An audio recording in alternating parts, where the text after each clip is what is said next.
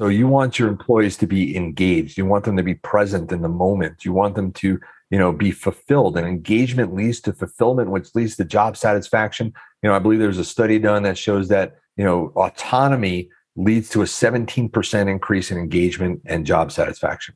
You know, it, it's measurable. When you give people that leeway to have a say in how they do their jobs, they become more engaged and which leads them to be more satisfied, which leads them to become more loyal. Welcome to the Simple Brand Podcast, the show dedicated to helping you create simple experiences for your customers and for your team members. Each week, we're bringing you amazing interviews with business leaders and authors who will teach you how to differentiate your business with the one thing your customers need the most simplicity. Your customers live in a complex world. Let's make it simple. Now, here's your host, Matt Lyles. There are a number of issues that are challenging businesses right now supply chain issues, trucking and logistics issues, labor issues, the great resignation. But I will die on the hill of saying that these issues are not fully caused by the pandemic. Warren Buffett had a quote that I used to always equate to finance, but it absolutely fits right here. And he said, It's only when the tide goes out that you learn who's been swimming naked. Now, what he meant was, things may look great and rosy up to a certain point, but if a company is leveraged too much, expecting the continued waves to come, but instead the tide goes out, everything will be exposed. And it's not pretty. Too many businesses have continued to operate the same way for decades because that's how we've always done things.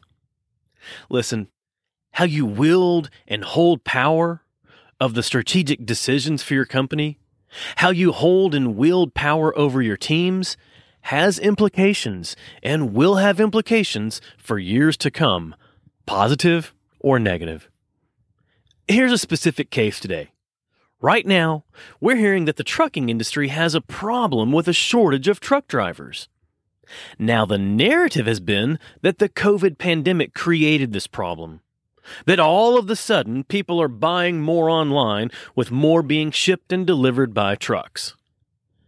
And magically, all of a sudden, there's now a shortage of truck drivers.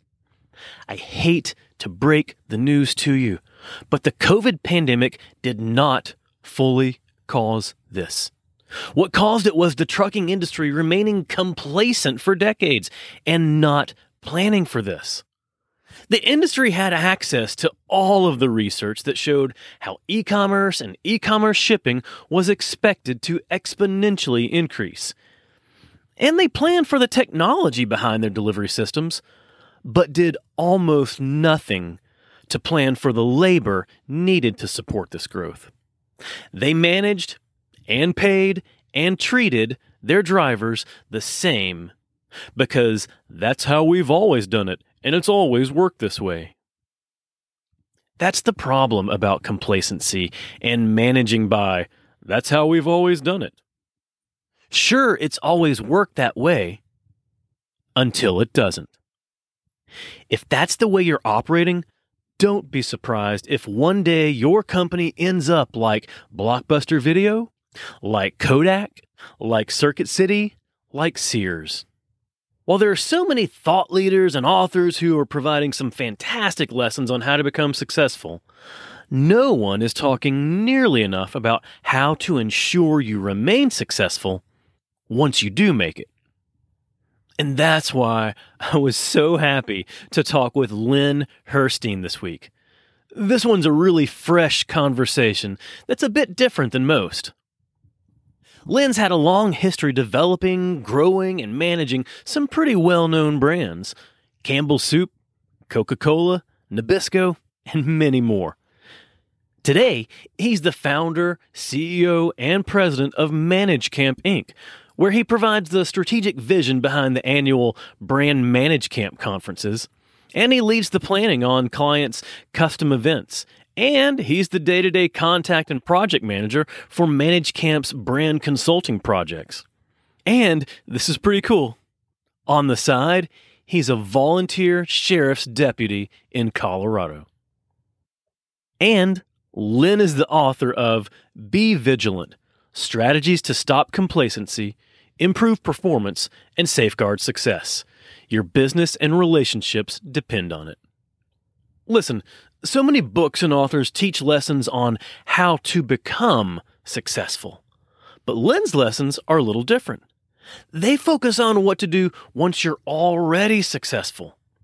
In Be Vigilant, Lynn teaches us how so many successful companies and even successful leaders can fail big time when they get complacent. And he teaches us how to best guard against complacency so that we can remain successful. What's really cool here is that in his book, Lynn uses cautionary tales from both businesses that have fallen, but also from some of the crime and police lessons he's learned in his time as a volunteer sheriff's deputy. So here it is. Here's my interview with Lynn Herstein. Hey, Lynn, how's it going? Welcome to the show. Yeah, thanks so much, Matt. Really happy to be here. Yeah, well, and congratulations. You know, Be Vigilant. This is your first book, right? It is my first book. It, I feel like a new parent. I'm feeling like this may be my last book. I don't know. we'll see. Oh, yeah, understood. Especially like once it's like in that release period, you're like, do I want to do this again? This is a lot of work. But given what I read, I know you've got some more great stories in you. So I'm hopeful for at least a second book from you whenever that comes out. But yeah, you're right. I appreciate you're right. yeah, you're right. It's almost like a birth process and there's so much blood sweat tears and work that goes into it but then there's so much pride when it comes out as well and i'm saying this not even like i i haven't even released a book yet i have a book in me i have yeah. the goal to to release a book in the very very near future that's awesome but i understand like everyone talks about their books with such pride just like their children love it but beyond be vigilant beyond the book, beyond your lessons. You're also a volunteer deputy in addition yeah. to all this work. And I got to think, given the risks involved, given how some people in the community may not always treat police officers with respect, and then especially given the growing negative view of police over the past uh, 18 months, I have to expect that that takes a lot out of you as an unpaid volunteer. You know, I I um I'm lucky enough that I work in an area where we have a fantastic relationship with our with our community. Oh, um and uh and you know uh we get along great. I mean, you know, obviously becoming a police officer and doing it for free 6 years ago. I mean, this is uh maybe the worst history to ever do that, but it's uh it's you know I'm doing it because of all the reasons that you're talking about it, and it, I view it as an opportunity every day to make a positive impact and to you know have a positive uh, effect on people's lives, and so you know if you get bogged down in the news and you get bogged down in all that stuff, it can become a weight on your shoulders. But I try not to let that happen. Wow, good for you. Great job. And I can imagine that if that's something that you really want to do and that's that's really the way that you've felt called to serve your community in an unpaid role then maybe it does make it easier for you to be able to say okay you know I get these negative situations, but I'm going to try to make them better. Yeah. And listen, I came to this with 45 years of life experience under my belt, right? That's right. Not the normal age yeah, to start. Exactly. That. So I come at it with with a different set of experiences and a different set of life lessons. Um, you know, that I'm bringing to the table. I'm a pretty even keel guy, and I I uh, you know understand different perspectives, and I understand people's different you know the different paths people take through lives and the different viewpoints they have, and so I think that has actually played really well into allowing me to be better at this uh, than I would have been, uh, you know, maybe 20 years ago. Oh, wow. That's great insight. Love that. And then, you know, I, I want to talk about your book, but before we do, I want to give a public apology here. I apologize. Uh, I I actually prejudged your book before I even started reading it based on how I knew you were tying business with police work. Okay. And and my teachers always said, "Don't judge a book by its cover." and and and I did just that. Yeah. But but having read the book, oh my goodness, I love how you tie those two concepts and situations together. That's a fantastic tie.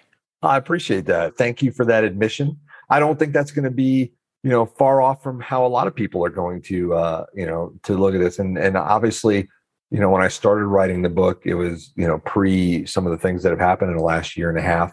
Right. Um, but you know, everybody's coming in with their own experiences and their own things, and you know, hopefully, uh, you know, my hope is that people can can see past that and, and get into it and, and read the book and and really see that this is not a police book. This is a business book. Right, absolutely. And then, you know, secondary as well, it does give some really good behind the scenes perspective into the experiences and mindsets of sheriffs, deputies, and police officers, and what you have to go through and what has to go in your head all day, every day, no matter where you are. So I just love the tie. I think it's great. But now tell me more about the book. What brought you to write Be Vigilant?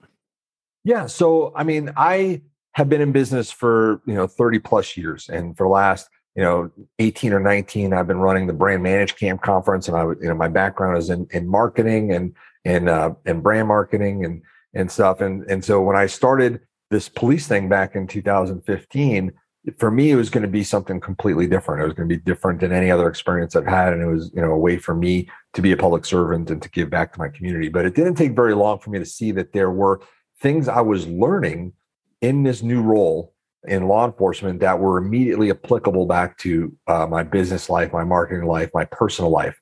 And, and one of those things that immediately jumped out was this idea that complacency kills and it didn't take very long for me to realize, you know what, complacency kills. I get that in law enforcement, but it also kills businesses, it kills brands, it kills organizations, and it kills personal relationships. And I started to see how we combat complacency with vigilance in law enforcement. And I looked for ways that, you know, that's where the idea came to me where I said, you know what, there are things that we can tie back for, uh, you know, actionable insights we can use right away in business and in life to help protect the things that we've worked so hard to achieve.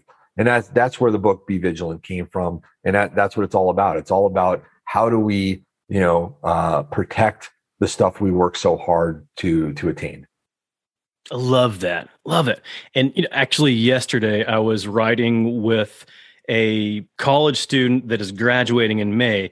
He's already got a job lined up. So this, this guy's a high performer. Yeah. And it's with FedEx, my previous employer, my career where I spent 18 years. And I was giving yep. him just spouting out all this advice. And part of it was look for and find and try to present lessons that you find that come from left field. Don't yep. use lessons solely just in your industry and just in business. So look for those lessons that come from other areas, and it's a lot easier for people to listen to you and to engage on those lessons. So and and yeah. and I think you're doing just that with this book. But now when we talk about complacency, a lot of people have their own thoughts, their own ideas on what complacency means. Um, yeah. Whether it's just being complacent in life, saying, "You know what, I'm just, I'm, I'm happy doing what I'm doing now. I'm not going to move forward," or maybe even complacency uh, in sports. But I want to know, how do you define complacency? Yeah, no, I think it's a great point. It's a great question.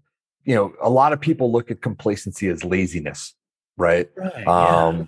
And and and complacency and being complacent are words that have almost become like throwaway words. People use them, you know, they'll use it in a moment, whether it's in sports or in life, and they'll be like, "Hey, you know, don't be complacent," or you know, "Oh, they're getting complacent," and then they move on. And nobody ever talks about what does that really mean and what do you do about it, right? Like it's one thing to say don't be complacent. It's another thing to say how? Like how do you not be complacent right? It's it's it's a hard thing. It's way deeper. It's so much easier to say than to do.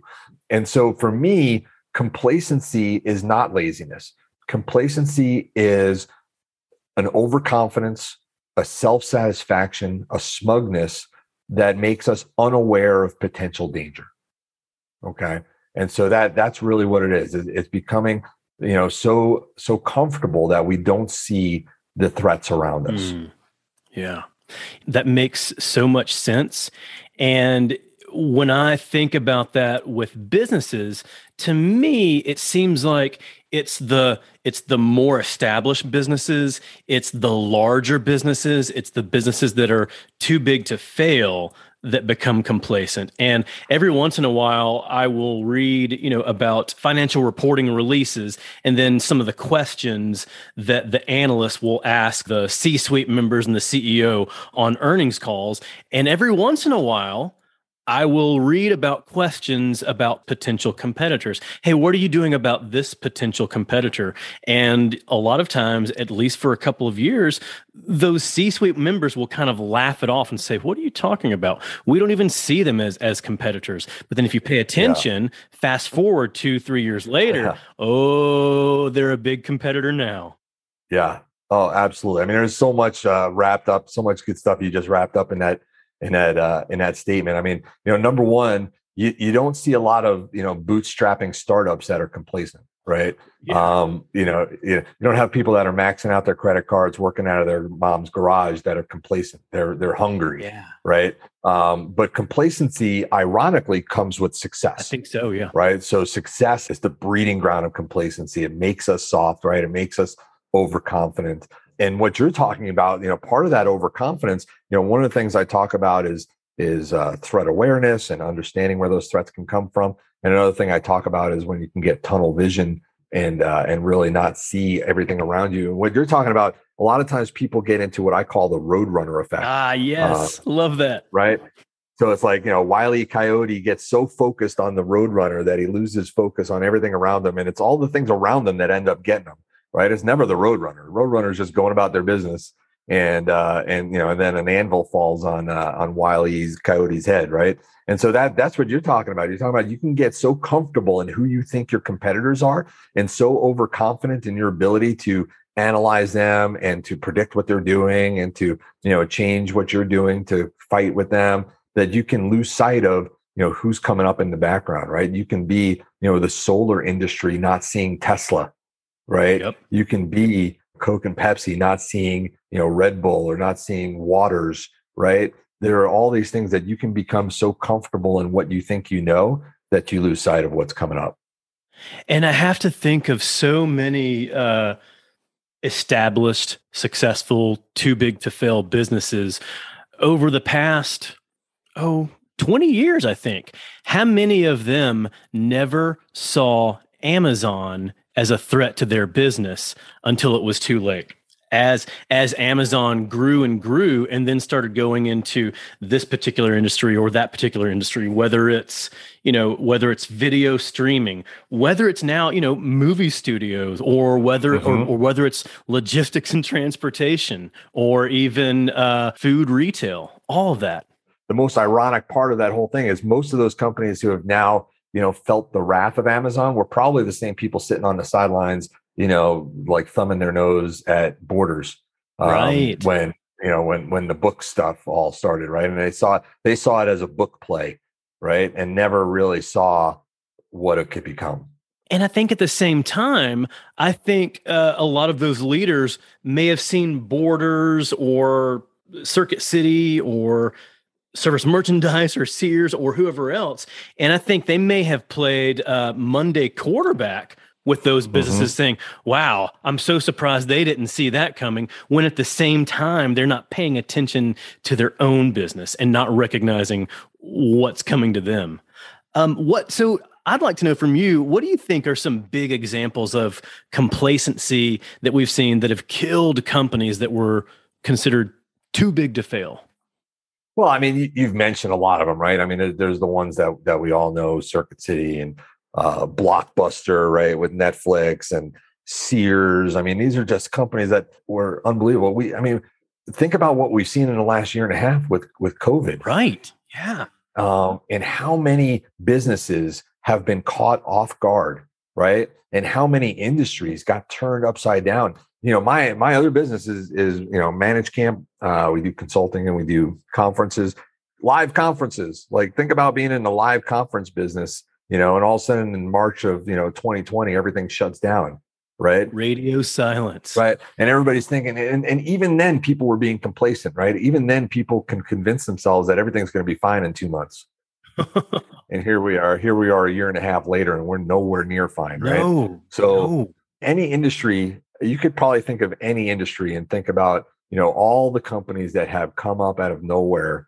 I mean, you know, 10 years ago, 20 years ago, there was no T-Mobile, right? It was, you know, AT&T and Verizon, right? And then, you know, and then all of a sudden there's Sprint. And then now there's different things that, you know, these companies that competed on things that they kind of had their unwritten rules for so long and everything gets turned upside down, right? Yeah. And so, you know, one of the things I like to say is, you know, the best type of disruption is self-disruption. And most of the time, you know, the companies that fail are the ones that can't can't get themselves to that, can't see what kind of self-disruption they need. You know, Blockbuster couldn't see it, right? Um, Sears couldn't see it, Circuit City couldn't see it. You know, what do you what do you need to be doing in your business right now to disrupt yourself? Wow. No, that's that's insightful. You know, so a lot of the destruction really is self-destruction. It's those things that we're that businesses are doing to themselves or are not doing that they need to be doing. And then, you know, as you were talking, I just realized this, like this just hit me. When we think about business complacency like this, I think we tend to uh, tie it to mostly complacency against competitors or disruptors. But mm-hmm. think about where we are today, 2021, with the mm-hmm. great resignation. How yes. many employers have been complacent with their corporate culture and with their HR practices and with how they treat their employees? Even still today, I think too many businesses are blind to how they're treating their employees and blind to the fact that so many of their employees are thinking about leaving right now. And I think too many of them had that mindset of, well, our employees should just be lucky to have a job. Oh, absolutely. I mean, you think about how the paradigm of power has shifted and and and the role that power plays in complacency. that, You know, is something I talk about in the book, and and it, it's so important to understand what kind of power you have in different relationships and what you're doing with that power. Um, because you know, as we've seen recently, and and if anybody doesn't realize this by now, it, you're going to get passed by. Is that power never stays forever, right? Mm-hmm. And so you know, we're seeing it right now. Like people for so long, you know, companies for so long had so much power, and who would think that you know fast food restaurants would have a hard time hiring people at fifteen dollars an hour, right? Who would have thought that five years ago? Yeah. You know, now they're dealing with like like a, such a shortage of labor that it impacts everything they do. You know, we went to our local Wendy's uh, you know, a week ago. We don't go out for fast food very often, but we stopped by a local Wendy's. They had one person working there, one person taking the orders and then going back, making the food, bringing it up to the next thing, taking the money. Uh, it was unbelievable. So their dining room was open. No, no, no. Their dining room was closed. Yeah, yeah. So it was just the drive-through. Yeah. But they had one person working there. Yep. Yeah, it's amazing to be able to see and experience that right now. My youngest son, his favorite restaurant is Popeye's Chicken, and his okay. favorite thing is the Popeye's Chicken sandwich. Yeah. And and he got a Popeye's gift card sometime earlier this year. Maybe it was even for Christmas. And we have gone to the Popeyes location that is near us. It's maybe two and a half miles, three miles from us. We have gone there a number of times and we learned our lesson because we tried going there to use his gift card. We went there one day and there were no signs, nothing indicating that they were closed. There were lights on in the kitchen, and there were a number of people that were in the drive through line, not moving. Someone yeah. was at the drive through window, not moving. And then there was a construction worker that came over and talked to us and said, Hey, yeah, we, we've been doing some construction here, but I got to tell you, they're not open. They only have like one or two employees, and they're just trying to prepare chicken for later on in the day and and wow. we would drive by there a handful of times over the past few months and then recently this past friday evening they were finally open. So my son finally got to go through the drive through and get his Popeyes sandwich. That's crazy. That's crazy. And and you know, think about all the lot, lost opportunities there. You know what I mean? Like all the, you know, in that time frame, you're finding other places to eat, right? You like are. eventually you're gonna move on. yeah. Um it's crazy. It's it's just crazy. So I mean that that that's exactly what we're, we're you know we're looking at right now. Like that type of complacency, that type of you know thinking that you can treat your employees a certain way and that you have all the power and they need you, and so you know doing things because you can, not because you should. It comes it comes full circle. Yep. Yep. My sons again, like they love the Jurassic Park movies, and I uh-huh. love I love the lessons from those movies. And then the very first one, Jeff Goldblum, Dr. Ian Malcolm, his quote of "You were so focused on whether or not you could, you never stopped to think whether or not you should." Exactly. Yeah. That's exactly it. Articulate, be able to articulate your whys. Why are you doing this? Yeah. Why? Why? What's your main purpose? So another concept that you talk about in the book that I just love and and I never had a name to it until you gave it to me was survivorship bias. So how can Mhm. corporate culture allow for survivorship bias to take root and be a detriment in that culture? And then how does that also allow for startups to more easily disrupt those companies?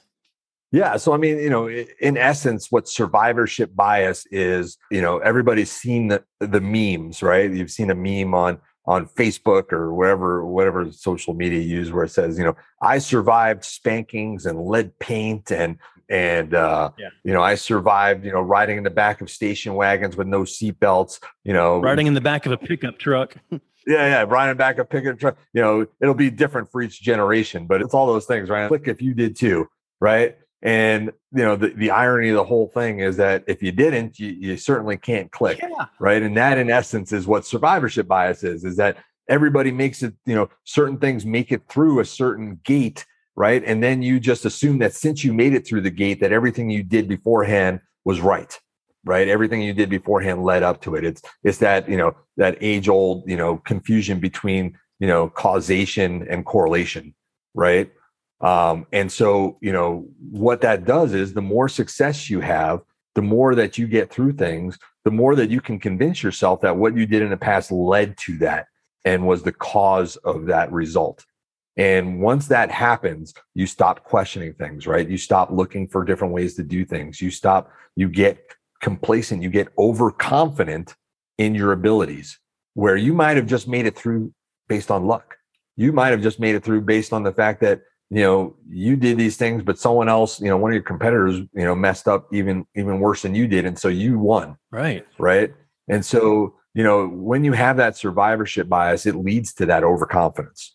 And that's when things start getting dangerous, right? And your competitors may not have that same survivorship bias, right? They may look at things differently. They may see what you're doing as those vulnerabilities that you have. And once they can start attacking those, and if you're not ready for it, right? You're not, you haven't prepared, you haven't done scenario planning, you haven't questioned um, you know what's going on even during successful times that's when you're that's when you're most vulnerable I think so. And then I think another one of those factors is not recognizing the fact that you were successful coming up and growing your business within a specific historical period. You know, it could have been 20, 30, 40 years ago, and not recognizing how things are evolving as we move forward in time, how uh, how technology changes and allows newer startups to do things much more quickly than you can, or how customer expectations have changed over time. yeah oh absolutely and we saw that happen you know and take effect you know as we had this major disruption in terms Right. of covid right i mean you know you have businesses that have you know succeeded for so many years based on the way they did things um, but all of a sudden all the the you know all the predicating factors of being able to you know be face to face with your customers you know think about all the restaurants right that weren't ready for shifting themselves to a takeout world Right. right you know you have a certain environment within your your restaurant you pride yourself on the service that you provide in those four walls in in your you know in the in the service that you have at the table and then all of a sudden nobody can come in anymore. Yeah. and now and now what do you have right? And and, and you have to pivot. Um and so th- those those are things. Yeah And most of those restaurants didn't pivot. What you saw, and and I get this, I understand this because everyone, most everyone, most of your business was in the same boat. You know, hey, we are all struggling. What you saw from most restaurants was everybody, we're struggling. Please, please, please, please come and support our restaurant. It was this, it, they, they were begging customers to come to right. their restaurant to spend money. And a lot of us would do so out of feeling sorry for those restaurants. There were some that only goes so yeah, far. You're, you're right. Only goes so far because then at some point you're thinking, hey, you know, I'm I'm actually struggling too, and now we're having to adjust our budget, so I can't keep doing this. Then you had right. other restaurants that were able to slightly pivot and focus more on you know their takeout method and then actually recognize that they could take some of their servers and have their servers become delivery drivers for that restaurant. That was a great way to uh, to make that easier for the customer. Then you had the standout restaurants. These were the ones and and there was there's one here in the nashville area. It's and i love their barbecue. I love their fried chicken. So this restaurant is called puckett's they have uh, two yeah. or three locations. And what they would do was they invested in a food truck they would take this food truck to mm. certain neighborhoods every single night and they would communicate it out on social but then i think they would also find ways to communicate directly to those neighborhoods. Hey neighborhood. Hey gated community over here. We're going to be in your area on tuesday night. If you'd like any specific uh, like big meals prepared for you we'll have them available. And to me that was a standout brand out experience and they've done really well because of that. Yeah, that's awesome, right? Because they figured out a way to take their brand and pivot it in a way that they can still deliver, you know, value to their consumers in a way that fits within their brand, right? So they can still deliver the same experience. And you know, compare and contrast that with, you know, the companies, the restaurants that you know their answer was to you know allow a you know a third party food delivery yeah. service to come get food for you right? And all of a sudden you know you, you got your food showing up in some person's car you don't even know who these people are right? And and you know you've lost that connection you've lost that experience and your food shows up in a bag and then they eat it at home. And you know what have you actually done? You maybe you've sold some food but what have you done for your brand?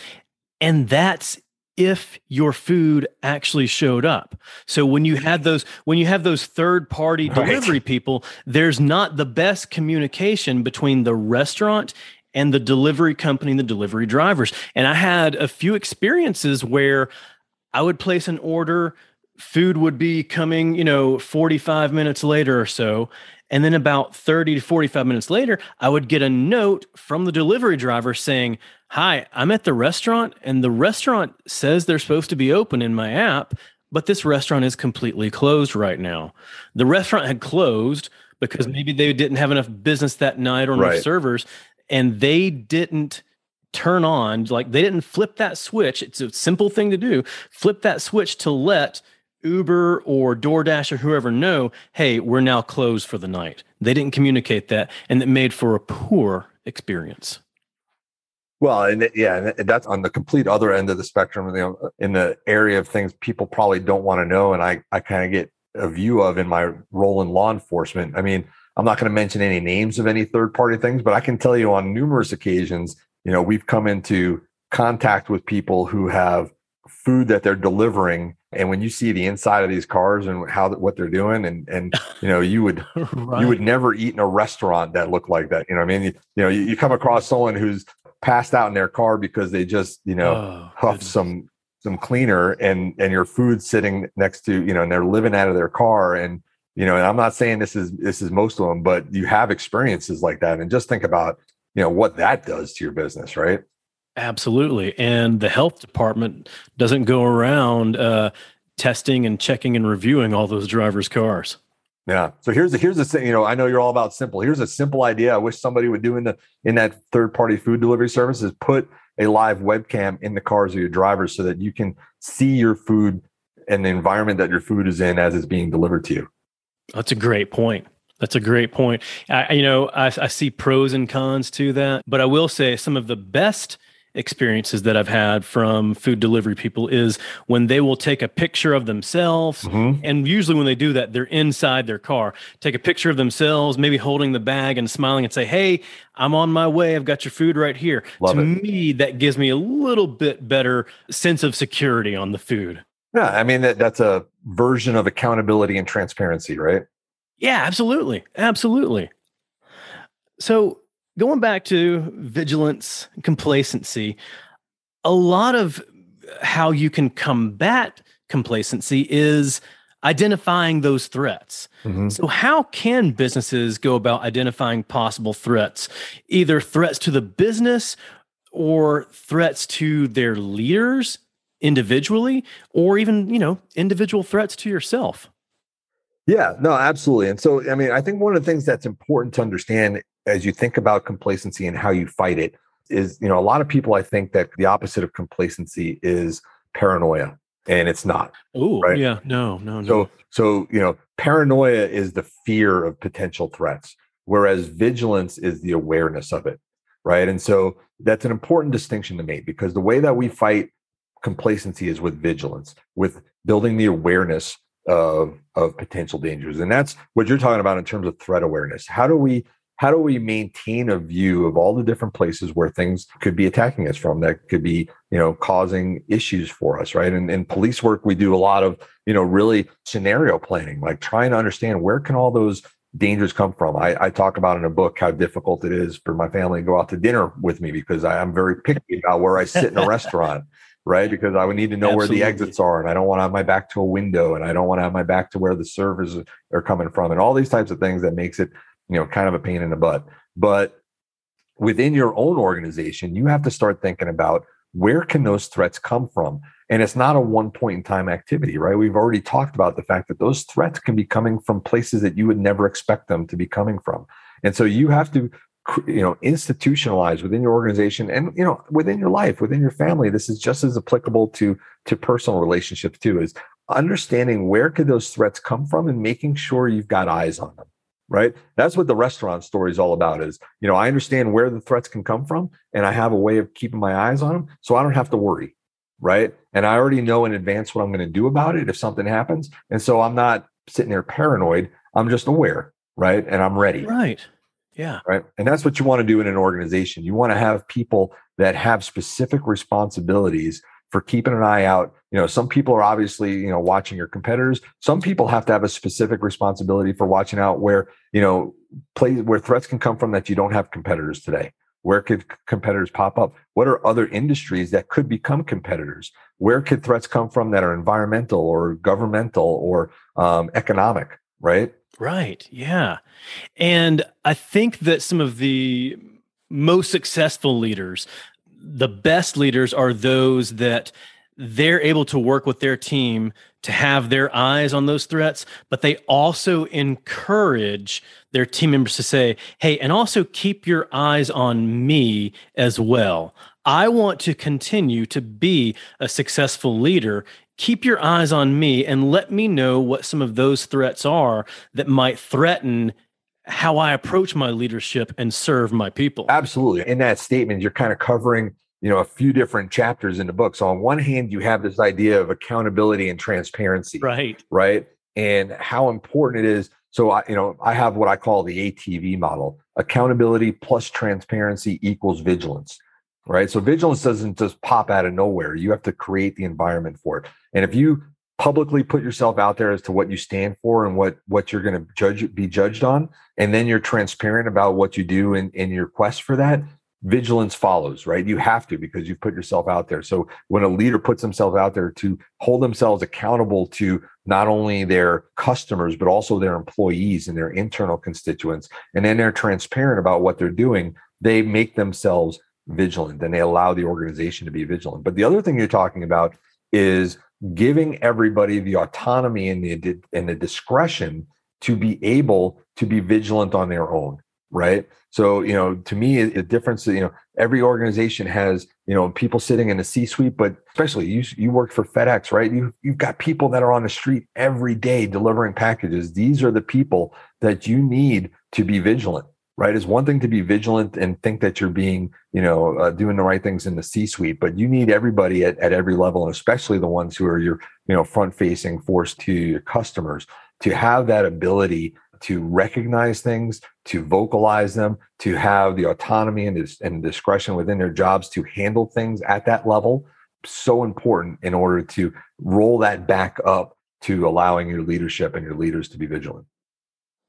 And when you allow for and even encourage that autonomy, that empowerment, that helps strengthen your culture as well. When employees feel and know that they have that level of empowerment, they are much more loyal to their employer. Oh, absolutely. And even before the loyalty comes engagement, right? So you want your yeah. employees to be engaged. You want them to be present in the moment. You want them to you know be fulfilled and engagement leads to fulfillment which leads to job satisfaction you know i believe there's a study done that shows that you know autonomy leads to a 17% increase in engagement and job satisfaction. You know it, it's measurable. When you give people that leeway to have a say in how they do their jobs they become more engaged and which leads them to be more satisfied which leads them to become more loyal. And more productive and more effective and less less work that the C-suite and that leadership has to do that is not that strategic needle moving work if that makes sense. Oh, absolutely. That makes 100% sense. Yeah. Did you know that in addition to my podcast and my articles, I speak to audiences all over to help them simplify their customer experience and simplify their employee experience. I've spent the last few years leading a crusade of simplicity across the globe. If you want a winning brand, you have to provide a simple experience to your customers and to your team members. Whether it's a live event or a virtual event, I'd love to partner with you and teach your audience how to do just that. With over a decade in marketing, I know how to hook and captivate an audience. And as a speaker, I know how to connect with that audience. Along with my lessons, I use stories and humor to keep everyone engaged and inspired. Then they leave with the knowledge and next steps to transform their business. As an event planner, you're managing lots of details to give your audience the most memorable event. The last thing you need is a speaker who will make your event memorable for all the wrong reasons. Not only will I leave your audience energized and inspired, I'll make it easy for your team to work with me. Hey, if I've built my brand around simplicity, then you know I'm going to make it simple for you. When you visit mattlyles.com slash speaking, you'll find everything you need to know, including details on my topics, promotional materials, and, most importantly, a link to connect with my team so we can book your event. So visit mattlyles.com slash speaking. I can't wait to help your audience brand out from the crowd. All right. So, one of the tools that you talk about that helps leaders and teams to combat this complacency is having regular, high frequency briefings and debriefings. So, tell me about the value of that.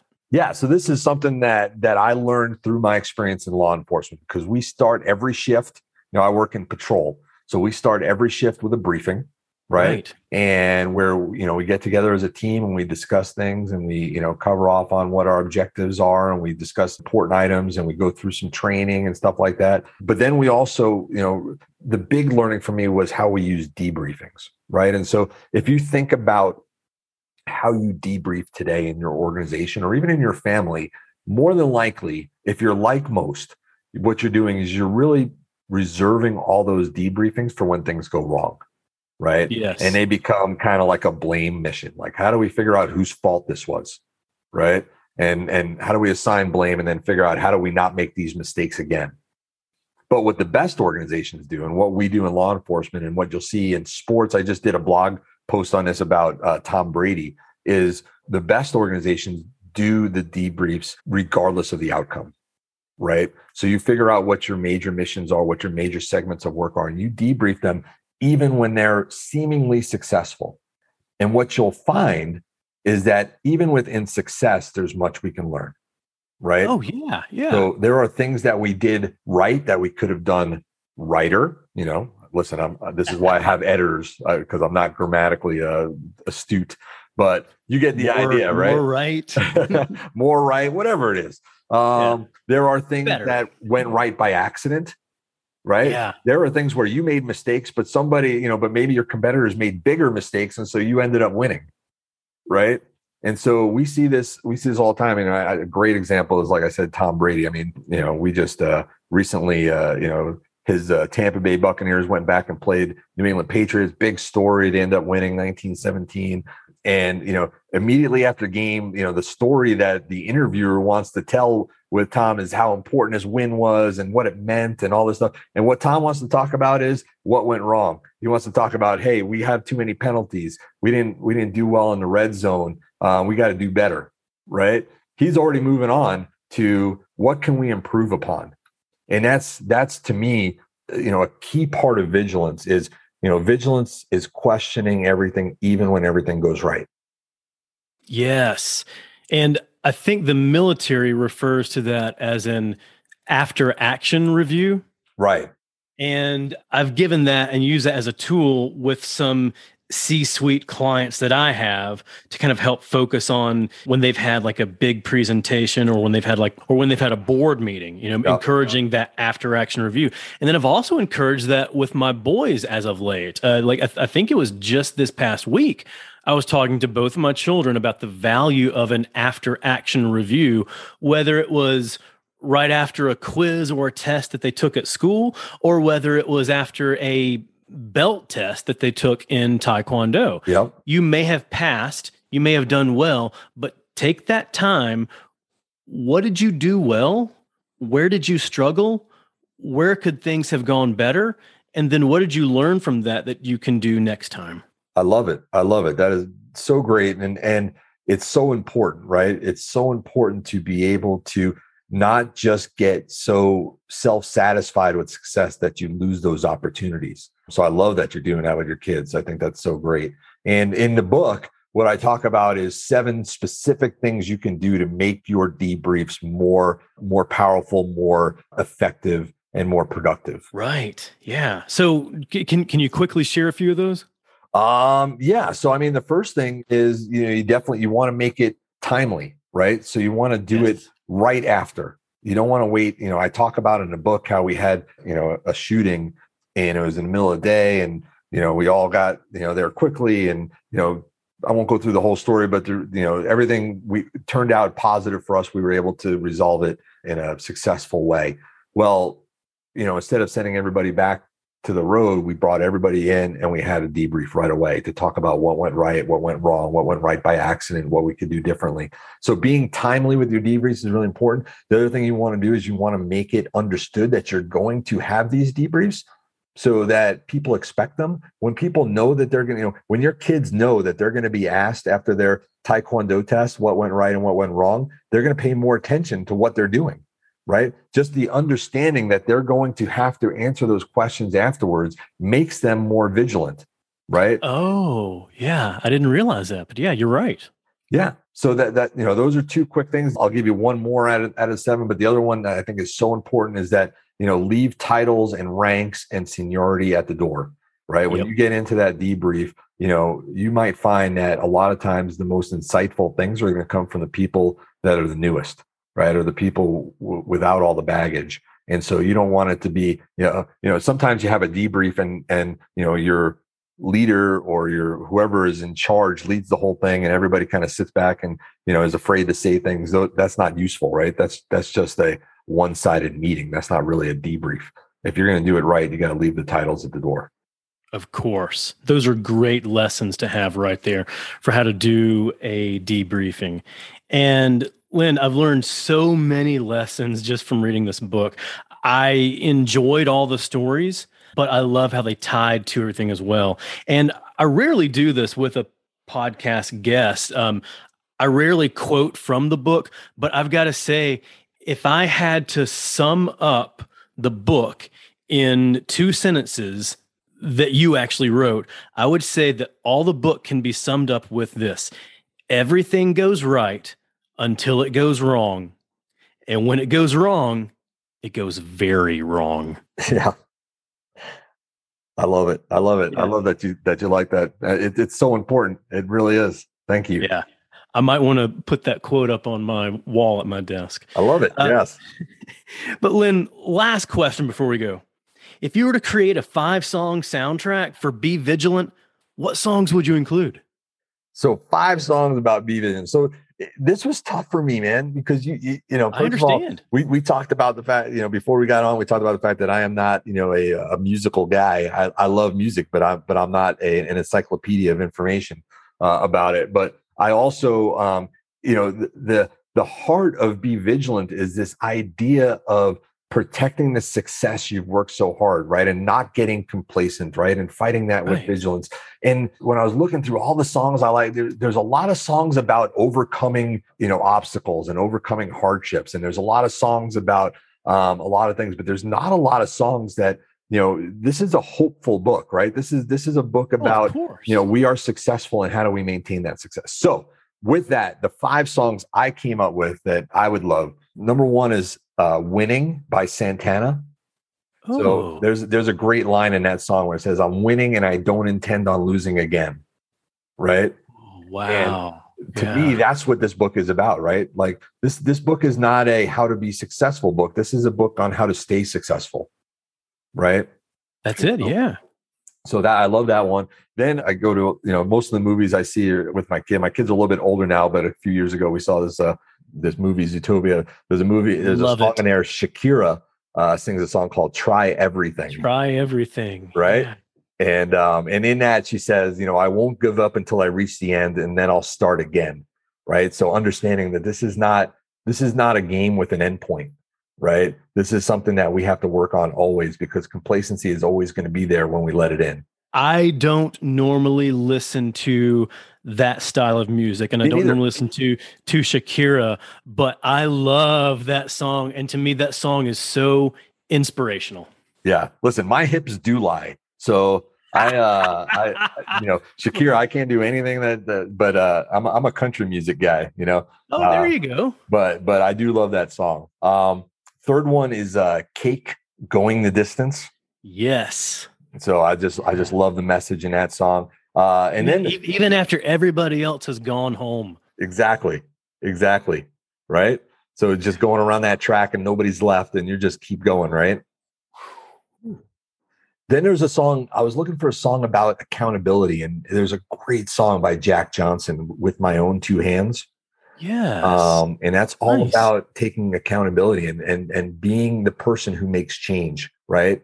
Um, and so I think that's an important message of the book. And then, you know, one of the things that that I always learned in in um, in police training. So we do a lot of scenario planning and stuff like that, and we do you know a lot of um, you know in, in our in our arrest control training, which is like our our hand to hand combat type stuff. We do a lot of stuff like that where you know you- Right. you, your your instructor is obviously going to be better at it than you are and stuff like that. But one of the things that we always try and do is figure out a way to end with a win, right? Because you want to build that muscle memory to feel like to, to understand what it feels like to win and to understand um, to continue to strive for that. So we always we, we try not to end our training or anything with with a you know with a failure. We always want to end with a success. And so you know I I would always uh, go to uh, Queen. We are the champions.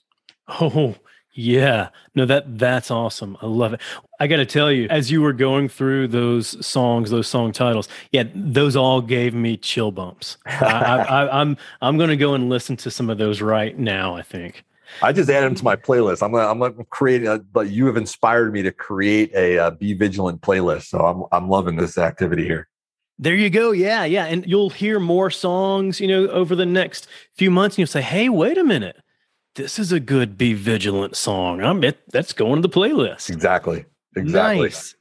Len, I've learned so much from you. I know others are learning so much from you, but where can people go to learn more?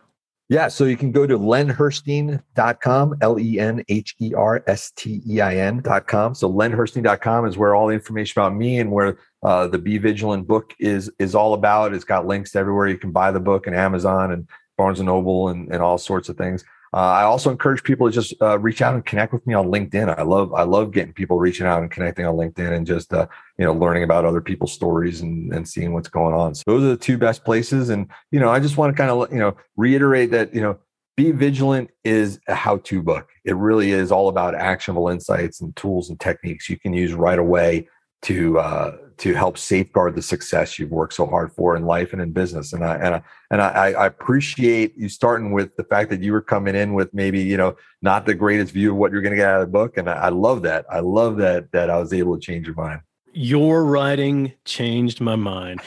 and I love how you also shared it as this is not a book about how to become successful as a business or in business. This is a book about how to hold on to that success once you have it.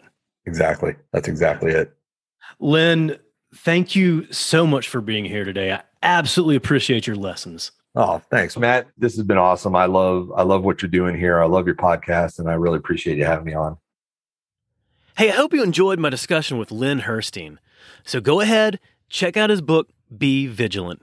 It's going to help you and your team realize the value of not falling into complacency and help you understand how your team can keep looking ahead to understand the realistic challenges that can impact you in the future. And then you can prepare and act on them so you're not caught off guard. And you'll want to give some serious consideration to you or your team attending Len's Brand ManageCamp in 2022. Forbes calls it one of the must attend marketing conferences. And if you're enjoying the Simple Brand podcast, go ahead and hit the subscribe button. It's going to make it so much simpler for you to get future episodes like the next one featuring Dorie Clark. Oh, this was a fun interview. Dorie's a leadership consultant, keynote speaker, and professor at both Duke University's Fuqua School of Business and Columbia Business School. She's a contributor to Harvard Business Review, and she's been named as one of the top 50 business thinkers in the world by Thinkers 50. Dorie is also the Wall Street Journal best-selling author of Entrepreneurial You, Reinventing You, and Stand Out, which was named the number one leadership book of the year by Inc. magazine. And Dorie's recent book just hit the Wall Street Journal bestseller list too, The Long Game how to be a long term thinker in a short term world. If you think about where we are today and what technology and customer experience has provided us, I think we're pretty spoiled as it relates to instant gratification. While it's great to be able to get our hands on most anything we want either overnight or same day, that expectation is spilling over into our lives and what we expect to achieve. But that's really not the case. Real significance, real milestones, real achievements take time. In the long game, Dorie shows us why it takes time, but she also gives us the strategies and frameworks to work towards those goals while it's taking time, so we don't simply give up when realistic timelines and our own unrealistic timelines don't match up. So go ahead and subscribe you'll automatically get Dorie's episode as soon as it's live. Until then, keep it simple. Thanks for joining us for this episode of the Simple Brand Podcast. Want to make your listening experience simple and automatically receive each new episode? Visit our website, simplebrandpodcast.com, where you can subscribe to the show in iTunes, Spotify, Stitcher, or wherever you listen. If you're finding value from the Simple Brand podcast, leave us a rating or review. That helps us get the show to the ears of the people who need it most. Be sure to catch Matt right here next week. Same Matt time, same Matt channel. Until then, keep it simple.